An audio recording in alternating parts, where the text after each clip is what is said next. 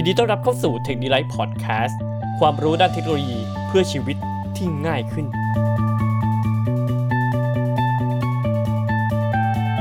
Tech d e l i g h t Podcast สวัสดีครับ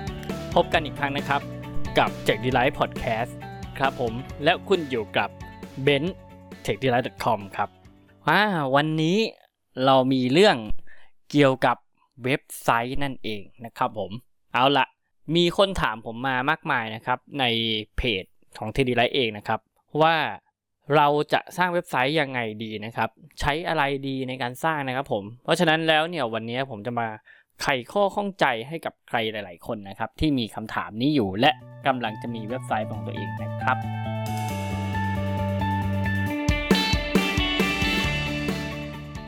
มาเลิกมันเลยครับ ในหัวข้อที่ว่า มีเว็บไซต์เป็นของตัวเองง่าย ๆ ด้วยเครื่องมือสุดง่ายนะครับผมหลายคนนะครับเริ่มทราบว่าเว็บไซต์เนี่ยเริ่มมีความสำคัญมากขึ้นเรื่อยๆนะครับเพราะว่ามันเป็นแอสเซทอย่างหนึ่งของเรานะครับหรือว่ามันคือทรัพย์สินของเรานั่นเอง โดยที่เราเนี่ยไม่ต้องไปพึ่งพาใครเลยนะครับ คือเราสามารถสร้างเสร็จแล้วก็เป็นของเราเลย นั่นหมายความว่าเราสามารถอยู่ด้วยตัวเองว่างั้นเถอะนะครับ เพราะว่าการขายผ่าน Facebook เพียงอย่างเดียวเนี่ยนอกจากจะเรื่องของความน่าเชื่อถือแล้วนะครับ ที่จะสู้ไม่ได้เนี่ยก็ยังมีเรื่องของความยุ่งยากของลูกค้านะครับ เพราะว่าผมเองเป็นคนหนึ่งที่ซื้อสินค้าออนไลน์บ่อยๆนะครับ และก็บางครั้งเสิร์ชใช่ไหมสมมุติเราต้องการสินค้าอย่างหนึ่ง แล้วเราเสิร์ชไปใน Google Search เนี่ยเราก็มักจะเจอว่าขายอยู่ใน Facebook นะครับ แต่ว่าพอเข้ามาในเฟซเนี่ยเราก็อยากจะรู้ว่า เอ๊ะแล้วสินค้าตัวอื่นล่ะ อย่างเช่นตัว A ที่เขาขายอยู่ เราต้องการจะดูตัว B มันมีตัว B บ้างไหมมีตัว C ไว้เปรียบเทียบไหมนะครับ ซึ่งเราหายากมากใช่ไหมเพราะว่าเราต้องเลื่อนลงมาหาในฟีดของ Facebook ในหน้านั้นนะครับ ซึ่งผมคิดว่ามันค่อนข้างแบบโอ้โหน่าเบื่อมากเลย แล้วก็ไม่รู้ว่าเขาโพสไว้นานหรือยังแล้วเขายังขายอยู่หรือเปล่านะครับ เพราะฉะนั้นเนี่ยก็เป็นหนึ่งอย่างที่ผมเห็นว่าตัวเว็บไซต์เนี่ยจะตอบโจทย์เรื่องนี้ได้ดีนะครับ อีกกรณีหนึ่งก็คือ ค่าโฆษณาของ Facebook นะครับ ก็แพงขึ้นทุกๆวันเลย ถ้าใครทำการตลาดผ่าน Facebook เป็นประจำนะครับ คุณจะรู้ว่าตอนนี้ Facebook เนี่ยราคาค่อนข้างสูงมากขึ้นเรื่อยๆ และเมื่อมีคนนิยมมากขึ้นนะครับ เราก็ต้องมีการประมูลราคาในแต่ละ impression นะครับ ก็คือคนหนึ่งเข้ามาเห็นในโฆษณาของเราครั้งหนึ่งเนี่ย ก็ต้องมีการประมูลแข่งกัน ใครให้ราคาประมูลที่สูงกว่าคนนั้นก็จะได้แสดง นั่นเองคือเป็นเหตุผลที่ว่า เมื่อมีคนเข้ามาอยู่ในแพลตฟอร์ม เดียวกันเยอะ ค่าโฆษณาก็จะแพงขึ้นตามไปด้วยเช่นกัน แต่จะต่างกันกับของเว็บไซต์ก็คือเว็บไซต์เป็นของเราใช่ไหมครับ เราสามารถจะโฆษณาผ่านทางทาง Facebook ก็ได้นะครับ หรือจะเป็นของ Google เองก็ได้ก็ตาม เอาไปลงใน YouTube ต่อก็ยังได้นะครับ พวกนี้เนี่ยก็จะทำให้เราไม่ต้องพึ่งเพียงแค่เจ้าเดียว คือถ้าเกิดเราสามารถจะมีการเปรียบเทียบราคาระหว่าง Facebook หรือ Google ในการโฆษณาได้นั่นเองนะครับ และในปัจจุบันนี้ตัวเว็บไซต์นี่ก็สามารถสร้างได้ง่ายขึ้นมาก ๆ เลย เพราะว่าในปัจจุบันเนี่ยมีเครื่องมือที่ใช้ในการสร้างเนี่ยมากมายนะครับ แล้วก็เราสามารถทำเองได้ด้วยนะครับผม โดยที่ไม่ต้องใช้โค้ดอีกต่อไปแล้วนะครับ ก็จะมีอยู่หลายตัวเลยที่สามารถทำได้ งั้นเดี๋ยวผมจะมาแนะนำทีละตัวแล้วก็บอกข้อดีข้อเสียของแต่ละตัวกันว่าเป็นอย่างไรกันบ้างนะครับผม ไปเริ่มกันเลยครับ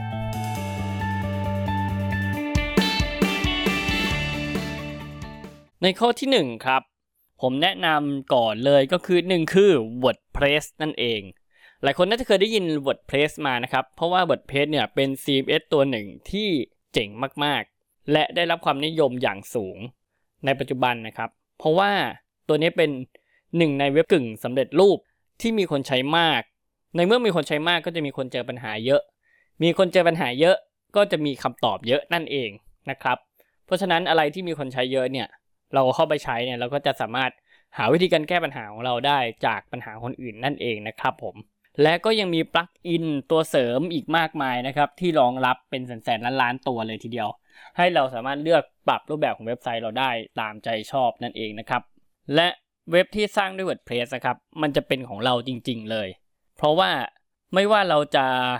ฝากตัวเว็บไซต์ไว้ที่ hosting ที่ไหนก็ตามนะครับ hosting คือที่รับฝากไฟล์นะครับ เหมือนกับว่ามันเหมือนเป็น cloud ตัวหนึ่งนะครับ คือเราเนี่ยเอาตัวเว็บไซต์ไปวางไว้ที่นั่น แล้วก็เขาก็จะเปิดเปิด run ไว้ตลอดนะครับ เวลาคนเข้ามาเว็บไซต์เนี่ยเอ่อเขาก็จะสามารถเข้ามาดูเว็บไซต์เราได้จากตัว hosting นี้นั่นเองนะครับ ซึ่งในเมื่อเรามีเว็บไซต์แล้วเนี่ย เราสามารถจะเอาตัวเว็บเราเนี่ยย้ายไป hosting ตัวไหนก็ได้นะครับตามที่เราต้องการ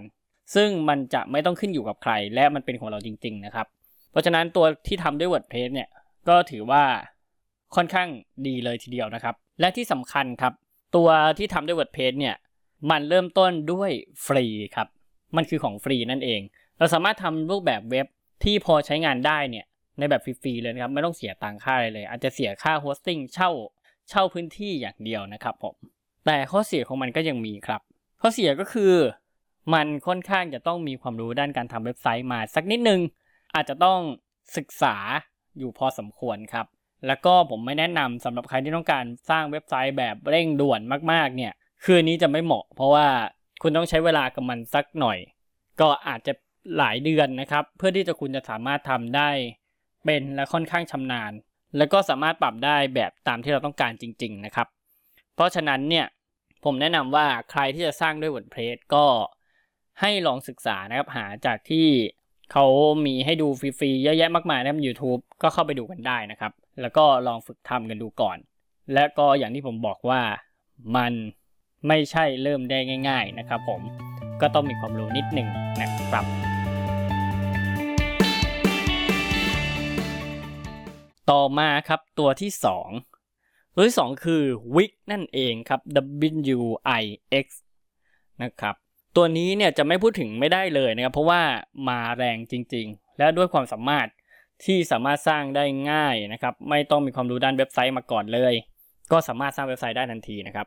คือแค่วันเดียวเนี่ยคุณก็สามารถเว็บไซต์เป็นของตัวเองได้แล้วละครับ แต่เนื่องด้วยว่ามันง่ายนี่เองนะครับ มันจึงมีความยืดหยุ่นที่ ไม่สู้กับ WordPress นั่นเอง คือพวกเว็บประเภทที่จองโรงแรมอย่างนี้พวกพวกแบบนี้เนี่ยตัว Wix เองก็ยังทำไม่ได้นะครับ ซึ่งตัวนี้ก็จะมีปลั๊กอินอะไรก็ยังไม่หลากหลายเท่ากับตัว WordPress เพราะฉะนั้นแล้วก็จะเหมาะกับคนที่ต้องการความเร่งด่วนนะครับ แต่ว่าเว็บไซต์ไม่ได้มีความซับซ้อนมากนักเนี่ย ผมก็แนะนำว่าเออวิกก็เป็นหนึ่งในตัวเลือกที่ดีนะครับ ที่จะลองศึกษาแล้วก็ลองไปทำกันดู ครับผม ต่อไปครับ Shopify อ่าตัวที่ 3 นี่เองนะครับคือ Shopify นี่คือสุดยอดการสร้างเว็บไซต์ขายของออนไลน์อย่างแท้จริงเลยนะครับ ซึ่งผมเองแนะนำมาก ๆว่า Shopify นะครับง่ายต่อการมีเว็บไซต์ขายของเป็นอย่างยิ่ง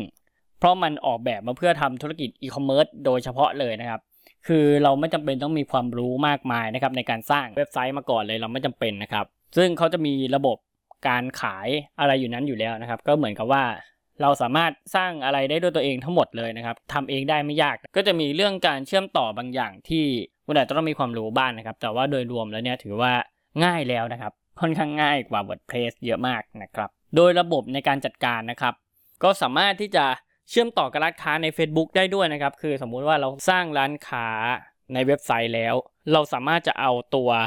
ร้านค้านั้นเนี่ย ไปเชื่อมกับ Facebook ทำให้ตัวร้านค้าใน Shopify ไปโผล่ใน Facebook ได้ด้วย ซึ่งถือว่าอันนี้ดีมาก ๆ เลยนะครับ สามารถใช้ร่วมกันได้อย่างมีประสิทธิภาพ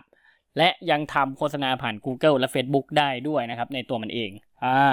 นี่ค่อนข้างเจ๋งเลยทีเดียวใช่ไหม และใครที่ต้องการมีเว็บอีคอมเมิร์ซ ผมแนะนำว่าไม่ควรพลาด Shopify เป็นอย่างยิ่งนะครับ ข้อเสียมีเพียงเดียวคือต้องจ่ายตังก่อนนั่นเองนะครับ คือเราสามารถทดลองได้แค่แป๊บเดียว แล้วก็ที่เหลือถ้าอยากมีเว็บต่อก็ต้องจ่ายตังทันทีเพื่อเช่านะครับผมดังนั้นผมแนะนำว่าใครที่กำลังจะทำ Shopify นะครับไปเรียนก่อนครับ ไปหาศึกษาหรือโรงเรียนคอร์สออนไลน์อะไรก็ได้ก่อนนะครับ เพื่อที่จะประหยัดเพื่อที่จะประหยัดค่าเช่าไปได้มากนะครับผมเพราะว่ามันก็จะเก็บเป็นรายเดือนนะ ในหัวข้อวันนี้ก็จบไปนะครับ ผมหวังว่าจะช่วยให้คุณนะครับได้ทราบช่องทางการสร้างเว็บไซต์ให้กับหลาย ๆ คนนะครับ ที่กำลังสนใจอยู่ ก็ลองไปหาศึกษาดูตามที่ผมบอกนะครับ แล้วก็อย่าลืมกดไลค์กดแชร์นะครับ ให้กับเพื่อน ๆ ของคุณนะเป็นกำลังใจให้กันนะครับผม แล้วก็พบกันใหม่เร็ว ๆ นี้ครับ ขอได้รับความขอบคุณจาก techdelight.com วันนี้ สวัสดีครับ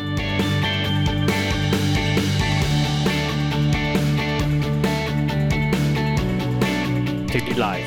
Podcast